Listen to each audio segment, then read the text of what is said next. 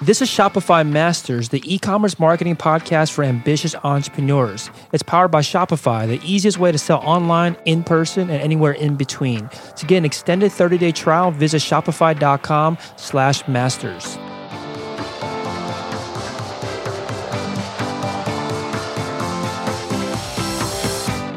Hey, entrepreneurs, my name is Felix, and I'm the host of the Shopify Masters podcast. Each week, we put out podcast interviews with successful e commerce entrepreneurs or experts to give you inspiration, motivation, and actionable tips to increase your traffic and sales so your store can generate the sales you need to live the life you want. On the last episode, Hunter Molzen from barbellapparel.com told the story of how he bootstrapped the business that has now sold over 40,000 pairs of pants. In this episode, you'll learn from one of the chillest seven figure business owners that's built a business where he doesn't even work every day.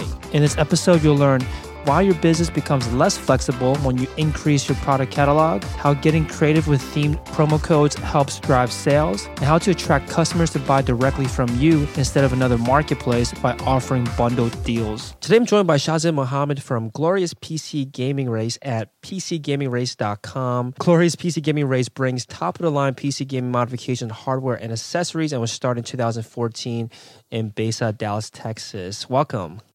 Hey, nice to be on.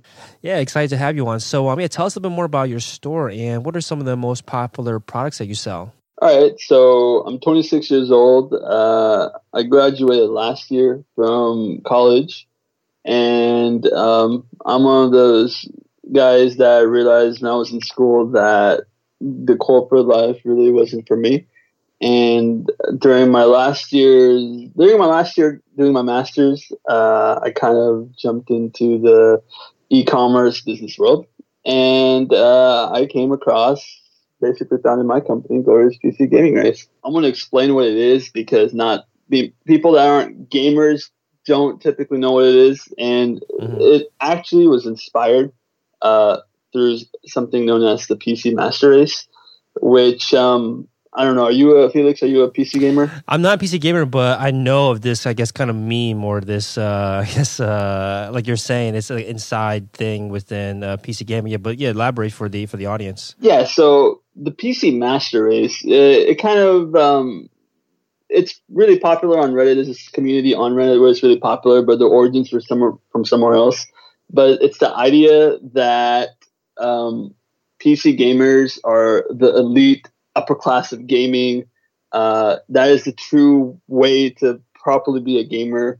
Whereas uh, console gamers are more like peasants per se. It's like the inferior form of gaming, and it's our task, our duty as PC gamers to guide these peasants or console gamers to you know the quote unquote path of enlightenment and find the you know true way to game. And like you said, there's lots of memes and memes and puns associated with this theme. Uh, like, for example, our PC setup that we have, uh, we typically refer to them as our battle station or our shrines, and you know some people call that. And uh, it's it's cool because there's like a it's like a it's very uh, thematic, and we have like this little hierarchy hierarchy of you know types of gamers. Like at the lowest branch, you have the filthy console peasants, which are like um, the console gamers that refuse to believe PC gaming is anything you know better. And then one up, we all, will have the Apple heathens, which are you know Apple gaming is not really you know there's not that many games for Apple products, so it's it's there. And then one up from that, you have the notebook nobles, which are the guys that think gaming on a laptop. Nowadays, as technology becomes better, it's changing, but it's still one step below the ultimate level, which you want to be at is PC gaming, which is, you know, you have unlimited freedom, full modularity, and it's the true way of gaming. Mm. So that is the theme behind all of this. And what I did was I kind of, you know, I came into, I mean, I've always been a PC gamer and I was kind of inspired by this. I was like, oh my God, this is amazing. And I kind of branched it off to a different uh, brand known as Glorious PC Gaming Race, trying to keeping it politically correct and trying to differentiate myself from the community just a little bit. So I'm not like jumping on the exact something that was already created. Mm, makes so, sense and you know, as and as PC Glorious PC Gaming Race, we create uh, uh, products for PC gamers, such as our most popular items are like extended mouse pads and uh, wrist pads, and these aren't like your normal small mouse pad. These are like three foot by two foot mouse pads. These are huge, and it appeals to you know variety of gamers and you know a lot of graphic designers and stuff like that. There's various uses for a super large mouse pad. And recently, we launched our first tech product, which is a uh, mechanical keyboard, and we're being excited about that. Very cool. Yeah. So I'm an avid Redditor. So I, I, follow a lot of the, like you're saying, the Battle Station subreddit and, and probably, um, you know, there's tons of other ones that you're, I'm sure, a part of. But just your explanation just now explains so much about about that whole ecosystem. I think that's really cool that you've been able to, to locate, identify such a passionate niche, you know, because there's all of these, like you're saying, all these names that they give themselves and all of these kind of hierarchies, even though it's kind of tongue in cheek in some in some regards, it's still very passionate that they've been able to build build all of these uh, nicknames for each other. So I think that's uh, very cool that you've been able to identify this and build a business off of it. So did you have uh, experience prior to uh, launching a Glorious PC Gaming Race, or did you was was this your very first entrepreneurial uh, pursuit? For specific e-commerce, yeah, this was my first uh, experience. Um, throughout college, I ran like several websites and worked on some PC games and stuff like that. So um, there wasn't any kind of, this was basically my real first entrepreneur e-commerce type uh, focus going forward. Mm, cool. So you know, you mentioned a bunch of different products. I'm seeing here that the mouse mat, like you're saying, uh, the keyboard. So did you start with a bunch of products at once, or did you focus on just one product at launch? How I found my first product. My first product was my extended mouse mat, and I was browsing Reddit, and and I think it was actually on the Battle Station subreddit where I saw some guy was using like a gun mat, which is basically I it's used for guns, like how to assemble or clean a gun or something like that. People were using that as a mouse pad. And I was like, yo, this is interesting. People are using a gun mat as a mouse pad. Why not? Why isn't there something specifically focused? You know, why isn't there like a real big market for it? And there was already an existing market. There was already, you know, it's by no means is it a new and innovative idea. It's an existing idea. But I looked at, you know, the current extended mats that were out there and I basically looked to see what was wrong with them. I was just like seeing what people are complaining about. And, you know, there was there's different types of surfaces, there's different weaves, there's different like quality control issues and stuff like that. And I kind of uh, took a chance. I was like, hey, you know what? Let me just try this out, see where it takes me and settled with the brand name, found a good brand name, which is Glorious PC Gaming Race, and kind of just rolled with it. Mm-hmm. And I started off with one product. When that started being successful, I scaled to like five or six products. When that became successful, I doubled, and then it kind of grew from there. Mm, that's awesome. I think in okay, so in about two years, this is the second year. We started in August 2014, so it's been about two years. Uh, we went from one product to about 25, 26 products. Wow. So definitely want to talk a little bit more in, a bit about the difficulties and challenges about doing that because um, you know a lot of stores. Well, first, a lot of stores do make the mistake I think of launching too many things at once. You it sounded like you kind of just try to get your your your feet wet at first, found success, and then started scaling up from there. So definitely want to talk about that in a second. Uh, but you mentioned that in order to first find your very first product, you took you didn't take an innovative idea like you said like you're saying. It already existed. There was already a market for it. There are already people using alternatives like these gun mats like that that, that you saw people using uh, uh, for their for their mouse mats. Um, but you also mentioned that you're able to identify what people were complaining about and then uh, i guess building your product around solving those complaints. So tell us a little more about this. Like how did you find out what people are complaining about. How did you use that information to influence, I guess, the direction of, of your company? So, being a PC gamer myself, uh, it wasn't hard for me to see what people were complaining about. Um, you know, you can. I bought the products that people were using. I was like, "Ooh, I can improve it this way." Or it's it, it kind of it was almost to the point where I it's just like what would I want to see or how would I be using my product? Like I use all my products I create because I'm a gamer and this is what I would like to see. And you know, some there's like I don't like saying that price was one of the issues because some you know like you can find similar products for like 40 bucks when I first started out.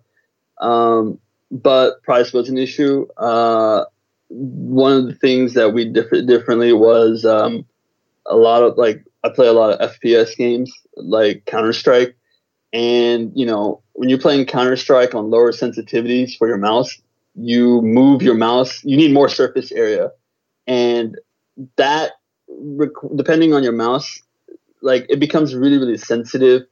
You know, like the surf, like everything becomes really really sensitive. Like how how much friction there is, how smooth is it from left to right as compared to up and down. Do you have more control one way as as compared to another way? Uh, how does it how does the cloth develop over time as you break into it? So there's a lot of factors like that that were really important to consider when designing a mouse pad. And you know, someone that isn't in that market or never even think about it that you know wow breaking into a mouse pad i've never you know that would never would even cross your mind. But those are all important things that you kind of have to consider and play around with. And it was just a matter of honestly just experimentation. And you know i contacted a bunch of suppliers and i was like okay let's do this. Let's make it this way. They made it. I tried it for a little bit. If i didn't like it i'd be like okay i want to change this this and this and this and kind of you know changed it and refined it to what we liked. And um, luckily for the marketplace that I'm, the market that I'm catering to, it's a bunch of tech dudes like you know, like you and me, and um, we're pretty vocal, we're pretty tech savvy. So getting feedback from these kind of customers is really, really easy. Mm. And you know, they're gamers, so you know, if you talk to a gamer like a gamer, they're going to give you the response. So we what I think we're lucky for lucky with is that we get really really good feedback and really really good suggestions from our customers, and you know, and we take that into account and we're constantly improving our products based off of you know what people are saying to us. So we were able to you know being a small company we're more flexible, so we were able to quickly you know release the product, release version one, make the changes we needed, and then come out with version two and you know version three and so forth as you know time went on. Mm-hmm. Yeah, I think there's something to be said there about looking for a market that will give you that kind of feedback, like the blunt feedback that I think you're referring to. That gamers, anybody that's in the tech industry, they're very vocal, they're very uh, opinionated and ready to offer their opinions, even sometimes when it's not solicited. So I think when you are, you kind of, I guess you kind of fell into this because you're already a, a member of that community. Uh, but if someone out there is looking for a business to start, I think it is important to find a, a an, an audience or a particular market that is going to help you develop your product and is going to be willing to give you that feedback. So when you were working with these suppliers to build out the first uh, product, the, the the mouse mat, were you the only beta tester, or did you have other people that you wanted to get these mats out to for them to try it out as well? I was the only one. I I knew what I was looking for. Um, for a mouse pad, it wasn't really necessary. Um, you know, we sent out a bunch of review samples when we kind of got our first batch per se to kind of get you know interest and taking pre-orders and stuff like that. But for the most part, it was kind of it's always been my uh, decision mm-hmm. on testing and what I felt like was appropriate.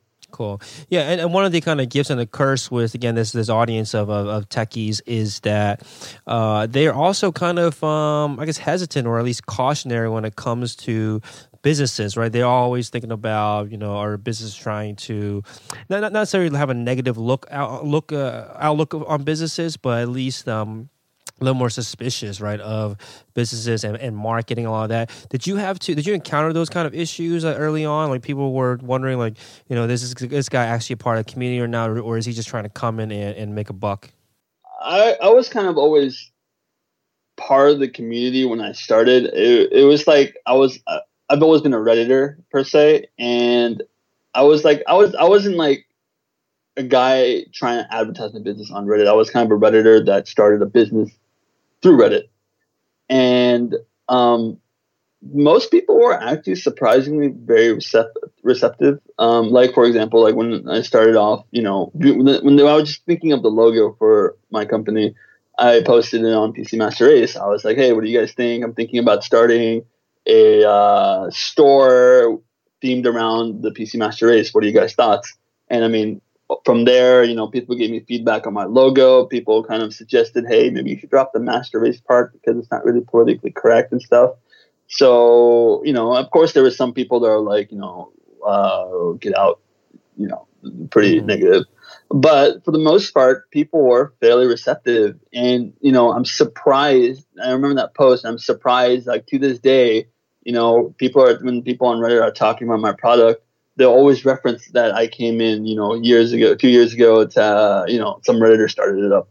So it's always been kind of part of the community. I've never really faced any type of resistance mm. per se. Yeah, I think it helps then that that you are part of the community. You can't just drop in. I'm sure that if you, if you just sign up for an account on Reddit and all of a sudden start talking about your business without having some kind of history with the community, you would have a different, uh, they, would, they would receive you differently. But I think that you put in the work early on uh, just by being part of that community, which helped helped a lot when you wanted to to uh, you know eventually sell to that community.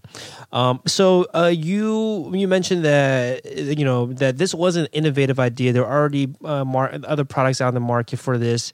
Why did you feel like you could compete? Did you ever worry about, you know, I'm going up against not necessarily giants, but you're going up against people that, uh, I guess, in a marketplace that already has uh, comp- competition in there? Yeah, I mean, you know, it's uh, going into just jumping into a gaming category is pretty uh, pretty risky. Um, I never really I didn't really get into too much of you know what if it fails, you know, because if you're too scared to do something, then it's you never you don't know until you try. And I really feel like I did the branding really really well. Like I really captured that audience that likes this type of branding and this theme, uh, and I felt like it's helped me a lot because when I started like now like for example on Amazon, right? Amazon's one of the places we sell. Uh, at the time, you know, we'd had a few, you know, maybe like four or five companies selling them, and they're like the big companies, and I was like the new guy on the block that came in. And um, now on Amazon, you know, there's like hundreds of uh, Chinese sellers that flooded with similar products for, you know, like for a fraction of the cost that we sell it for. Obviously, they're different products and you know different things, but um, for us, we never saw a dip in our sales because, you know, and I strongly feel like it was due to the branding and how we presented the products and having extremely high quality pictures and stuff like that. So I think that I think that helped a lot. Mm, yeah, I think uh, that that brand you're talking about is one of those assets that will just continue to pay off for you uh, in the long in the long run. And that's one of the things you mentioned in the pre-interview about one of the keys to your success is your ability to build this brand.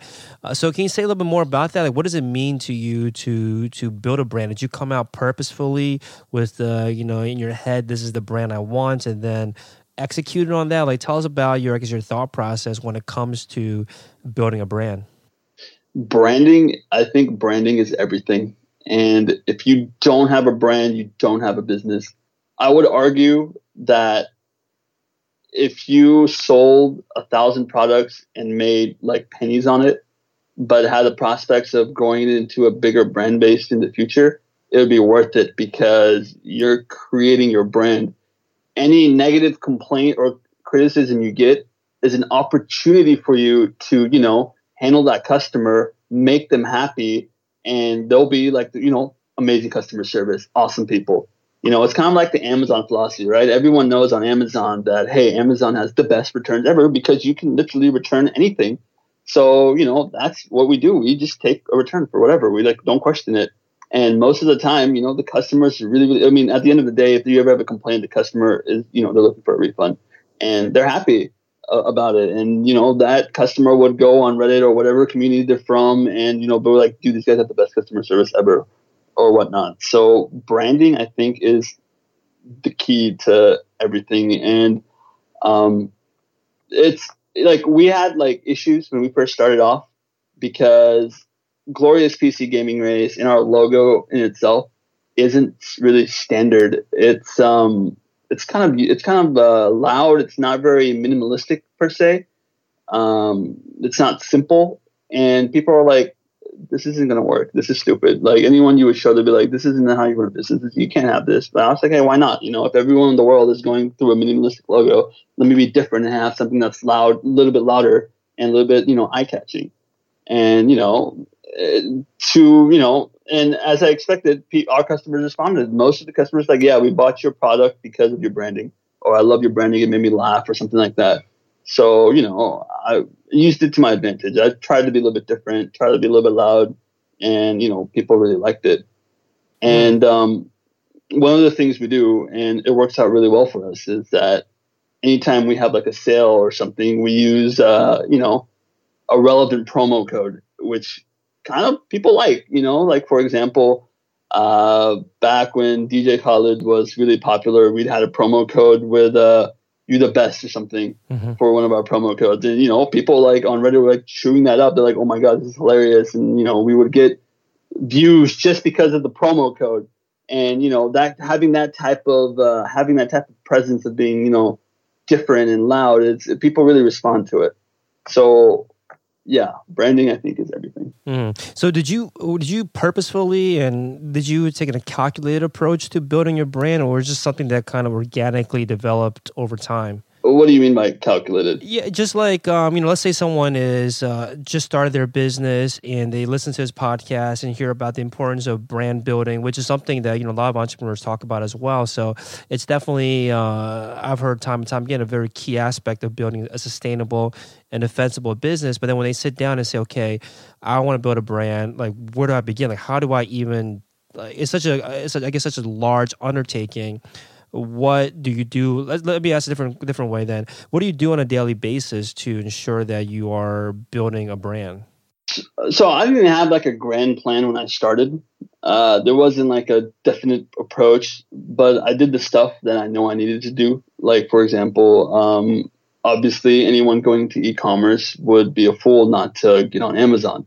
But that being said you know building your business on amazon you're setting yourself up for failure. Uh, you can't build a business in someone else's playground.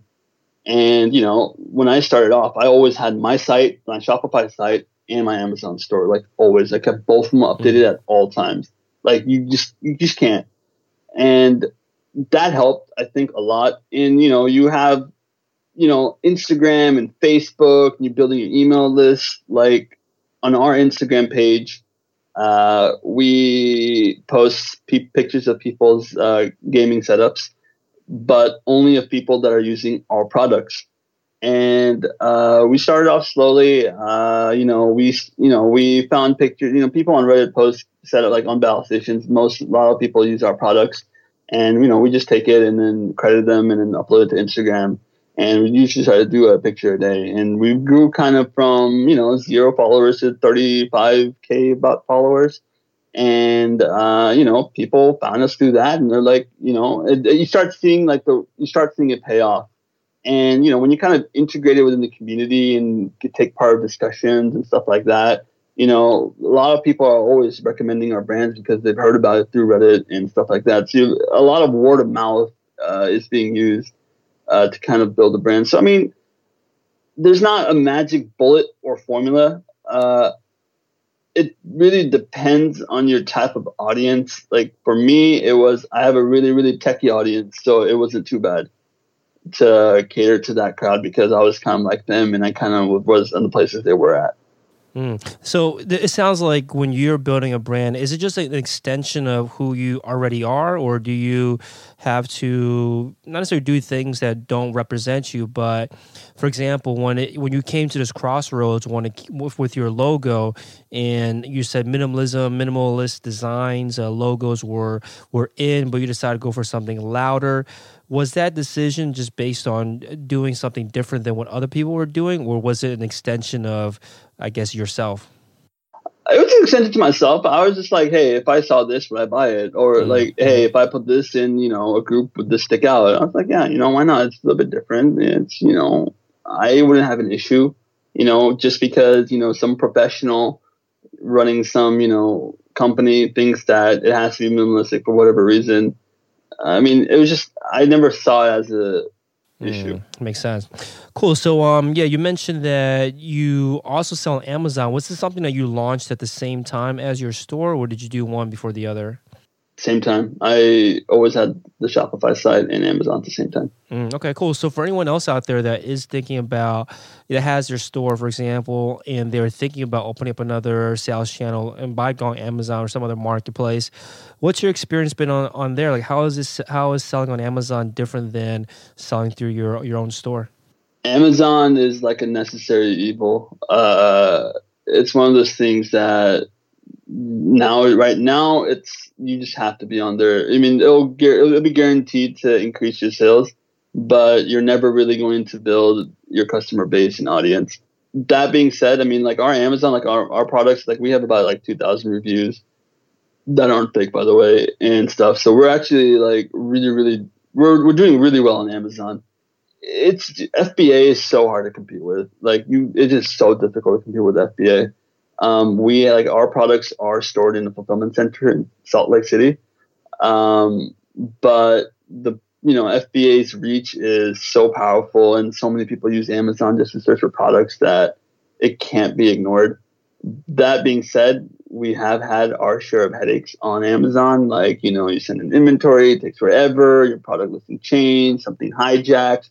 You go out of stock, you lose money you know, you can't take pre-orders. So there's been its slew of headaches that come with Amazon that Shopify does not have. But you know, we're we still have both stores open. We have a lot of international customers that buy through our site, uh, our Shopify site. Um, we are able to do more, such as combo deals and you know, flexible pricing and flexible promo code and stuff like that through our site directly.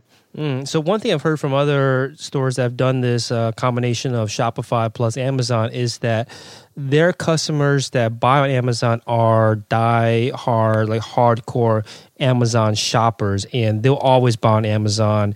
And even if they, you know, buy ten products from this company, they'll never come over and buy directly from the store. Do you have this experience as well? Do you find people that buy on Amazon then eventually, I guess, uh, check out your store and buy directly from your store, uh, or do they tend to stick with one channel versus the other? Being a tech techie audience, uh, they usually look to see where it's cheaper. Mm-hmm. Uh, everyone does, you know, window shopping. You know, especially gamers. They're going to look to see. It's gamers usually buy stuff online, uh, and they'll look to compare, shop, you know, shop around and see where they can find the cheapest price. And you know, they see the store taking PayPal and it's cheaper than they usually would. You know, go for whatever option is cheaper. Uh, we don't really have any kind of allegiance per se to Amazon as compared to Shopify, uh, our Shopify store. Of course, there are some people that would really be willing to support a small business and buy directly from us, which is always appreciated.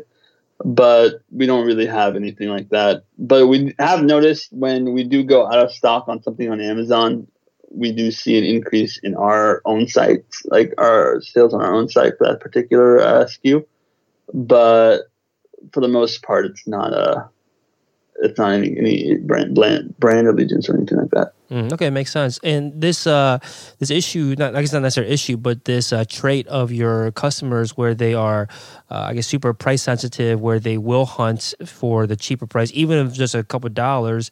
Uh, how do you, I guess, manage that? Like, do you constantly try to adjust prices to make sure that things are always matched up? Like, how do you manage, um, I guess, running a business on two different sales channels where the customers are going to be looking around for a cheaper price? We uh, we priced our products the same on Amazon and our own site. Like so, for example, one of our mouse pads is twenty three ninety nine on Amazon with free Prime shipping, and one of our products is twenty three ninety nine. The same product is twenty three ninety nine on our own site plus shipping, which is about five bucks. So I mean, if you don't have Prime, it doesn't really make a difference for you. I think it's actually cheaper on our site by a few cents. Um, but we just, if you're searching on Amazon, we don't, we're not even like, we're not even catering to you for our side. There's people that don't use Amazon that use Google exclusively to find our products and stuff like that. So, you know, we just cater to people that find us through Google. We don't really, we don't really try to take customers from Amazon that are using Amazon to find us per se. Yeah, I was going to ask. You know, if people are searching for your products through Google, do you is it are you competing i guess uh, in search rankings between your amazon listing and um, your product page on your site uh, yeah we do uh, i think our amazon page is listed higher but it depends on what you're searching for mm-hmm. usually mm-hmm. people come across from uh, come across us one way one thing we do is we try to offer like a bundle deal usually you know like hey buy this this and this item and you get like a bundle deal and stuff like that mm-hmm. um, so there are things we use to try to sway people to buy from us directly as compared to Amazon, but we don't really make much of an effort to take Amazon customers and have them come to us. Makes sense. And you mentioned earlier that it's uh, so hard to compete with uh, FBA or, or, fulfillment by Amazon. Can you say, say a little bit more about that? Like, what do you mean um, by competing and why is it difficult? Mainly for shipping logistics uh, shipping logistics wise. So when you send, obviously, you know, when you send inventory to Amazon, Amazon usually distributes it towards their warehouses along the U.S. And because of that, they're able to keep their prices lower. Whereas mm-hmm. if someone is using, uh, you know, people always say, "Ooh, but FBA fees are so high, so high." Well, it's like, yeah, but you know, the shipping cost, you're not including the shipping cost. But like for us, like our warehouse is in uh, Utah. Um, the West Coast. It's, it's, basically West Coast. So anything going from like Utah to some someone in New York, you know, it's really really expensive to send it out uh, because we send out our stuff through DHL. So it's like you know ten or eleven bucks. Whereas if it's on if we're sending it on Amazon, it's you know it's five bucks or something like that. So that uh, that difference does make a huge uh, disparity because sometimes you know most of our I think I would say most of our items uh, on our site actually go for more like they cost more to ship out than it does wow. on amazon which is you know it's, it's not really a problem people consider till they scale large enough so like one way to counter that would be to have two warehouses one on the east coast one on the west coast and kind of you know filter out which way to do it but you know splitting your inventory like that is very difficult to manage Mm, yeah, I can imagine. Uh, so I want to talk a little bit about uh, scaling up the, the product line. So you, you started out with the, the, the extended mouse mat. What was the uh, next product that you added, and how did you know that what product to roll out next? So we wanted to synergize all of our products, and um, luckily, like a lot of people always gave us recommendations. As like, hey, can you come out with this? Hey, can you come out with this? And a lot of people asked us to come out with some kind of a wrist pad or a wrist rest for like a keyboard and a mouse. So we're like, hey, yeah, sure, we'll come out with something like that. And then, you know, we kind of looked at the competitors. We looked at the current, uh, current ones available on the market and they were just like, they were so ugly. I mean, who wants like a long, you know, banana shaped uh, wrist pad on the computer. It looks disgusting. It looks ugly. Uh, we are like, hey, let's make something cooler. Let's make something nicer. Let's make something different. So we came out with one of our wrist pads uh, specifically for people that use a mechanical keyboard. And um, I used to have carpal tunnel, so I kind of knew what I was. I mean, any gamer guy that's sitting at the computer all day would eventually develop carpal tunnel at some point. So, you know, we looked into proper ergonomics, this and that, see what would make a good wrist pad. And um, yeah, we came out with a product. People really, really liked it. And it's one of our strongest selling products currently available.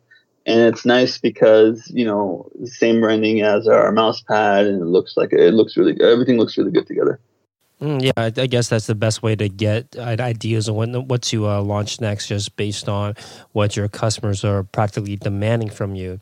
Uh, so once you decided, uh, based on the feedback, based on uh, customers emailing you, reaching out to you, that uh, the wrist pads were the next thing to go for, how did you roll it out? Like, how did you introduce this new product to to your, I guess, to your audience, to your customers when they've you know only known you, I guess, at that time for for mouse mats? Yeah, uh, just posted on Reddit, man. Uh, it was just like, hey, we came out with a new wrist pad, and we I think we did a giveaway. We were like, hey, we came out with a new wrist pad, and we're giving away X units for free. If you're interested, comment. And here it is for sale if you want to just buy one. And here's a promo code that gives you like 50% off. So at that point, the point wasn't to make money. It was more mainly to, you know, get traction going. and that's what we did. And we just, uh, you know, people started looking at it, and people. I asked people to start reviewing it, and contacted Redditors, said like, "Hey, I'll send you a free sample if you post a review about our wrist pad." And you know, people started doing that, and you know, it, word kind of spread from there. And it's really just word of mouth. Most of our stuff that we did has been successful through word of mouth and kind of integrating into the community and, you know, people post their experiences and feedbacks and stuff like that. So one of the other products that you now have in your in your line of products is the mechanical keyboard, and this seems like a big step up in in uh, I guess manufacturing in technology above what you're doing before. Was it just as easy to just roll this out? Like, what was the process behind behind that product? Yeah, so it's one of those things where you kind of have to build up to. I would never recommend anyone starting off to ever do an electronic product because of all the certificates and hoops you have to jump through uh, unless you have a lot of capital to work with. Uh, and this keyboard is innovative. It's our first patent pending product. And um, it was kind of, you know, it, this was a different sub community. This is the ARM mechanical keyboards community. And I was kind of, I was always been a part of it. And it's a very passionate community about keyboards. And, you know, one of the things I noticed was I was like, hey, you know, every keyboard is locked. There's different types of switches available for mechanical keyboards and different flavors that alter your typing experience, and all of them are hardwired. So if you wanted to try a different typing experience with a different type of keyboard, you'd have to buy a completely new keyboard. And what we did was make it just modular, where you can just buy a switch and just easily swap them out by yourself without having to buy another keyboard. And you know, we had to jump through you know, a bunch of samples and testing over and over again and quality control issues and then licensing like uh, um, like FCC certification and all that good stuff. And, you know, lot of legalities and stuff to go through to kind of make this happen. But we did, and it came out, and we're working on promoting it right now. And it's a little bit it's a little bit harder to sell than a mouse pad or a you know wrist pad, which is like twenty dollar product. This is like a hundred dollar product range, but you know we've contacted we contacted a bunch of YouTube reviewers and stuff like that. So we have gotten the word out there about it, and you know already people are asking us for, hey, can you do this? Can you can we have this type of product now? And stuff like that, like alterations to this product, which we eventually will roll out with in the future. But you know, people like it, and it's it's a little bit slower to sell, but with our current existing line and synergy with our products, you know, we were able to offer like a combo deal, which people really react to really well. And um, yeah, it's it's definitely a step up, but once you kind of get through it, it's not that bad. Mm. Why do you think it is harder to sell a product like this? Do you, do you find that it is because it is a more complicated product? What is it about uh, a product like this that's harder to sell than what you're selling before? uh, I would say I would argue half. I would argue partially that mechanical keyboards is a more saturated market than mousepads. Surprisingly, uh, there are more options available, and there's mm-hmm. a lot. There's just a lot of different features. You're comparing a lot of different features mm. with a lot of different features. You know, you have you know keyboard A that has features you know A through Z, and you have keyboard B that has features one through twenty six and you know it's more research and slower on that part for you know a customer to kind of you know mix and match. There's, there's a lot of options the user has to consider, and it's harder to capture you know what someone is specifically looking for. Yeah, I think that's a really good point about the more features there are, the harder it can be to sell just because you have to hit on so many different things.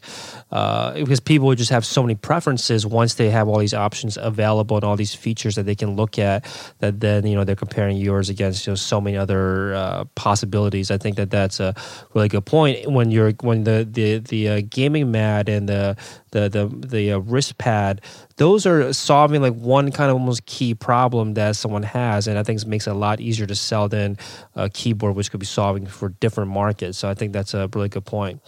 Um, so when you did start adding these uh, more products, maybe not even the mechanical keyboard at that time, but all these different, uh, I guess, um, I guess products that you're building up to the keyboard, did you run into any problems that you maybe didn't expect uh, before you started expanding the product line? No, not particularly. Uh, I would say the hardest thing about having a large product line is managing stock and inventory levels. Uh, that becomes increasingly more complicated. But apart from that, no. I would also say that the bigger your product line, the harder, the less, the less flexible you are. Like for example, if I decided, hey, I want like at some point we decided, hey, we needed to change our logo or make a refinement to our logo. Well, that meant okay, we have to go through like 20 different products, 20 different packaging. You know, it's a lot of work to make mm. a small change to something so critical that spans all your product lines. Mm. So it, it becomes it makes you less flexible and inventory management becomes even a bigger concern if you're not organized.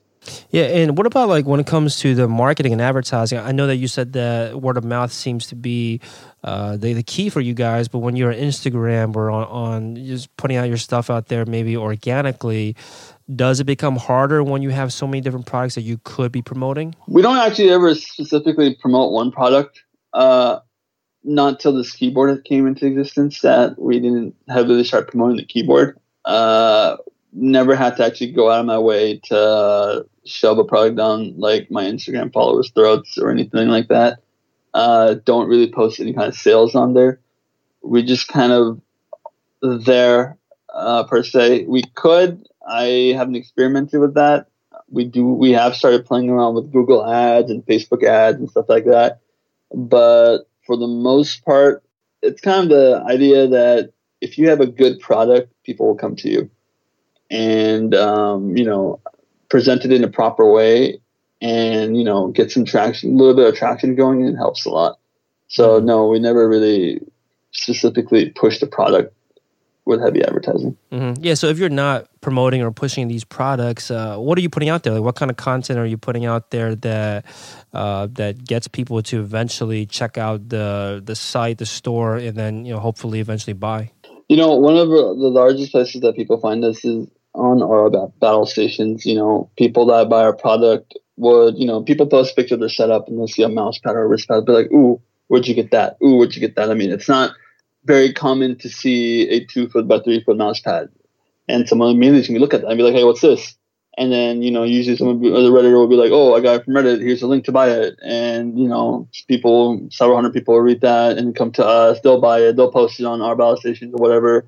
And it kind of works like that. So, it in a way it's made my life easier because I don't have to specifically go out of my way to do any kind of marketing to kind of get you know try to pull in more people. That being said, if I did, it probably would help even more. But I'm fine the way the business is going right now, where I feel like I don't need to be doing that. I can focus on expanding my product line and making you know, uh, kind of like having like a pool, like a complete set of products that I would like to have. Mm, yeah, I think that's another kind of uh, key, um, I guess, thing to consider when you are starting a business or thinking about what kind of business, what kind of market to get into, is that you are, you know, selling a product to people that are excited to share that product.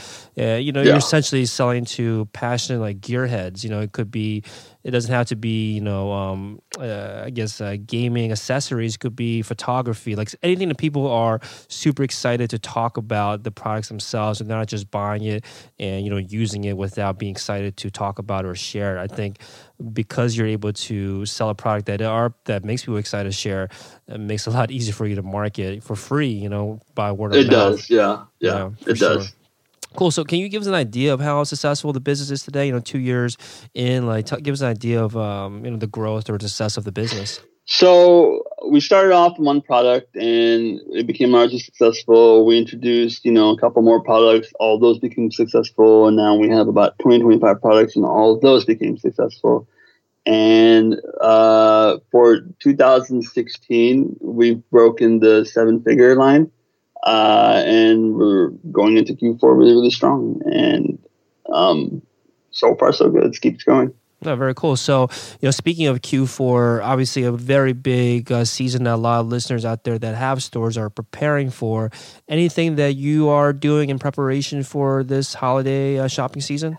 Uh, yeah. Uh, last year we had the misfortune of going out of stock, around early November. So it was really hard to gauge because you didn't really have the, you know, data first year you don't really have the data to understand what your Q4 is, and then your second time you kind of are scared. You're like, okay, this this can can go out of stock again.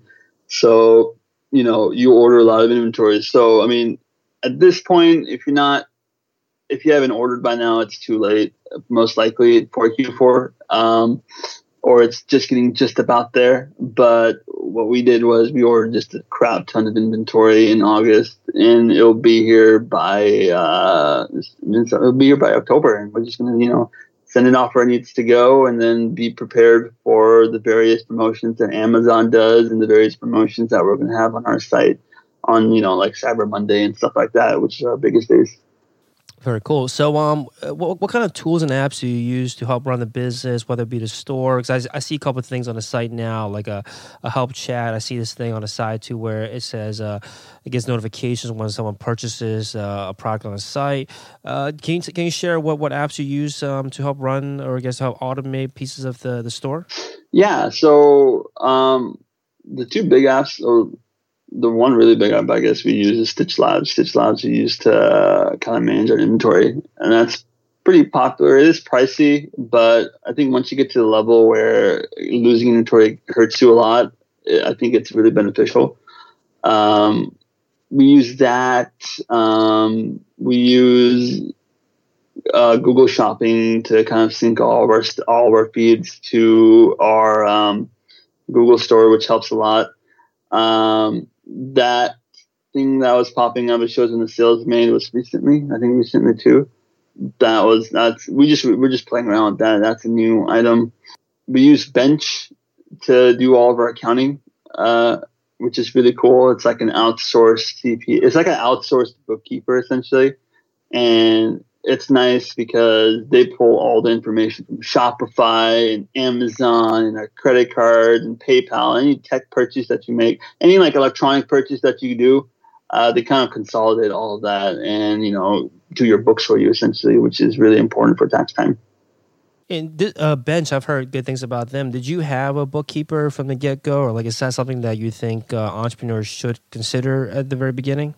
Yeah, I so I used to do it on an Excel sheet, and I quickly realized that that's a nightmare to do. Um, just because, like for example, on Shopify, you you know if you make a purchase on PayPal, then you have to you know take into account the Shopify cut if there's any, or the PayPal cut that it's taken part of, and you know the various fees, or someone returns something, and it's it's a lot of uh, it's a lot of manual work it's super organized to be, you know, on top of your taxes because people don't realize how much they cost. Like at the end of the year, like my first year, I was doing my bookkeeping and I was just like, oh my God, when tax time came, I was talking to my CPA. I was like, this can't be right.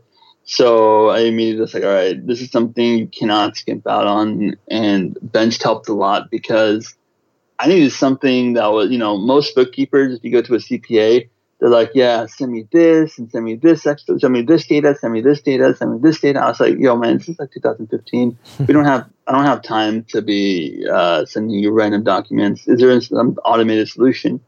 And that's when I kind of came across Bench. They automatically pull everything, uh, everything through their API feeds and stuff, through the major e-commerce stuff, you know, Amazon, Shopify, anything that, anything that you want to basically, you know, you would be selling with and uh, it's it's been it's been really really really organized and helpful to kind of you know have that there. Mm, cool. So you have uh, the outsourced fulfillment. You have the the outsourced bookkeeping. Do you have an in house team? Like, is anyone else working on this besides you? Uh, I just have one VA, and the VA uh, is awesome. He I use him to uh, really answer customer emails and support and stuff like that. Um, he pretty much does that exclusively. He does some of the Instagram posting, uh, the post scheduling for like you know finding people are using our setups and stuff and getting them posted. Uh, yeah, he does. That's that's a good chunk of work he does. Wow, so you have a seven-figure business uh, with uh, pretty much just one virtual assistant on your team. That's amazing. So, how do you uh, how do you spend your days? Like, what are you focused on once you you know wake up in the morning and are ready to start working on the business? I, you know, some days I work, some days I don't. It's literally a four hour work week per se because you know, when I started the business, I was like, yo, this needs to be as turnkey as possible because if I'm not able to take off and I want to take off, then what's the point of me doing a business? Wow. And you know, I I was really you know that because when I started working, oh, I so I interned uh, one summer at some co- some IT company, and I quickly realized I was like, yo, man, this this is not the life for me. I literally feel like a slave trapped, and this sucks if it's the rest of my life. So when I started my business, I was like, all right, this can't feel like a job for me. And um, it's kind of one of those things that you're always thinking about. You know, when you have a business, you're always thinking about it, always figuring out, always, you know, oh, I can do this, oh, I can do this, oh, I can do this. Um, but typically, when I wake up, um, check my email, I'll browse Reddit, uh, I'll see if there's any critical tasks that need to be done, like day to day tasks and stuff like that. And then usually, um, by the evening, I pretty much do whatever for the rest of the day. And then usually by the evening, uh, that's usually when the suppliers are awake. And that's when we're like either discussing a new product to be made or, you know, talking to the suppliers to figure out any issues and make any improvements or do some kind of order management, stuff like that. So it's fairly relaxed per se. yeah, I'm sure you made a lot of people jealous by by saying uh, explaining your lifestyle there. I think uh, one one issue that people run into is that they say that they want this four hour work week as well, but they always have uh, they start making I guess progress towards it and you know offload things and delegate things, but once they do that, they just kind of fill up their time with other stuff too at the same time. Do you ever feel this kind of urge or maybe even bordering on guilt to be doing something when you're not, I guess, doing something for your business? Uh, sometimes I was like, uh, I, I, was like, hey man, am I, am I like, what about? Because it's kind of weird because you know when you're working, you're getting a paycheck every, mm-hmm. uh, you know, every two weeks or whatnot, and you're like, okay, cool, I'm doing something useful. But when you're kind of doing a business, there's times where you're just like chilling. You're like, am I uh, okay? Am I making a correct decision? Because you know mm-hmm. the business doesn't really grow until you actually put effort into it, and um, you know then you look at the sales you had for today, and you're like, all right, I'm doing good. and then you just chill, and then you just go back and go back and chill. But um, I I, I I'm organized and I'm motivated, and I kind of know what I need to do when I need to be doing it. This periods of time where it's just like, all right, you know new product is being developed or new product is coming out. It's time to work, work, work, work, work. And other times it's kind of like, you know, everything's good, just chill. It's in maintenance mode, you know, just keep an eye on stuff, make sure everything's okay and stuff like that. Yeah, you might be the the chillest uh, seven figure business owner I've ever had on this podcast. So I think it's uh, it's funny that, that you've been able to do all of this and still kind of maintain that lifestyle that you you I guess originally wanted from the get go. I think that's important to kind of stick to the reason why you got started in the first place. Um, so thanks so much for your time, Shazim. So PCGamingRace.com again is the website. Anywhere else you recommend a listeners check out? They want to follow along with what you're up to. Uh, no, man, this PC Gaming Race. I'm pretty. I'm on social media. Cool, awesome. All right, again, thanks so much for your time. All right, thank you, Felix. Thanks for listening to Shopify Masters, the e-commerce marketing podcast for ambitious entrepreneurs. To start your store today, visit shopify.com slash masters to claim your extended 30-day free trial.